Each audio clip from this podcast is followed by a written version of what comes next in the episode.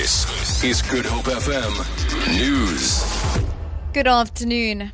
Two people have drowned on Cape Town's beaches. The City of Cape Town's Director for Safety and Security, Richard Bosman, says one person drowned at Strand Beach.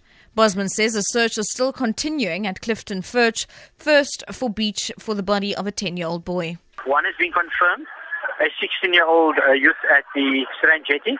Currently, we're searching for a ten-year-old child at First Beach in Clifton. There is an air search as well as a land search on the go. Body hasn't been recovered yet, so that search is still ongoing. But we've had approximately fifteen near drownings today so far, where the lifeguards have removed people from the water and saved people's lives.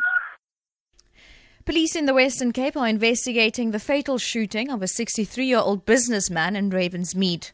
Police found him covered with a blanket in his son's car outside his house. Spokesperson F C van Weeg says family members told police they found the wounded man laying outside his house and wanted to take him to hospital, but he died in the vehicle.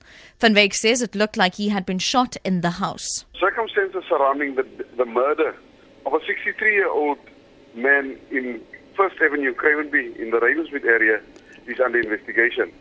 We've opened a murder case for further investigation.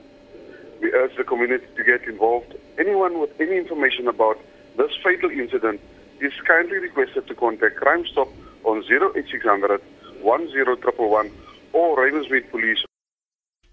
It's been a busy first day of the year for nurses at the Mowbray Maternity Hospital in Cape Town.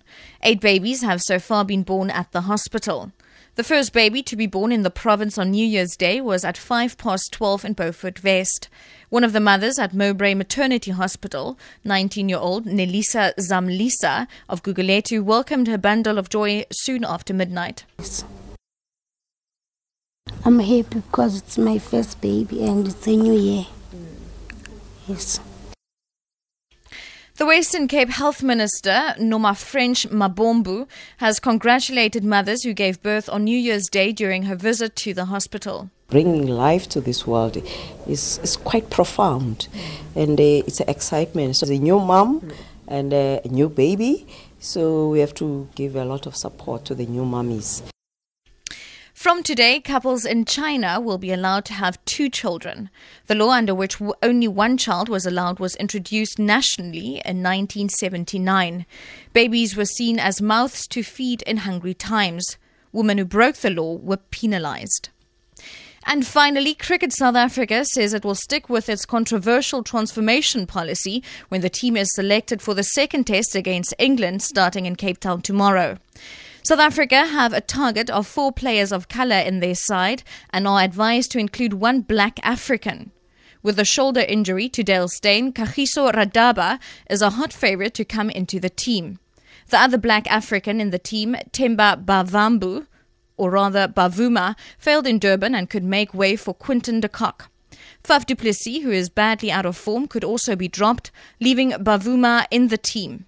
Insiders say the selectors do not appear bold enough to drop J P Duminy, who only notched up ninety-eight runs in his last seven innings. Captain Hashim Amla is also out of form but should remain his place. For Good Hope F M News, I'm Shailen Barans.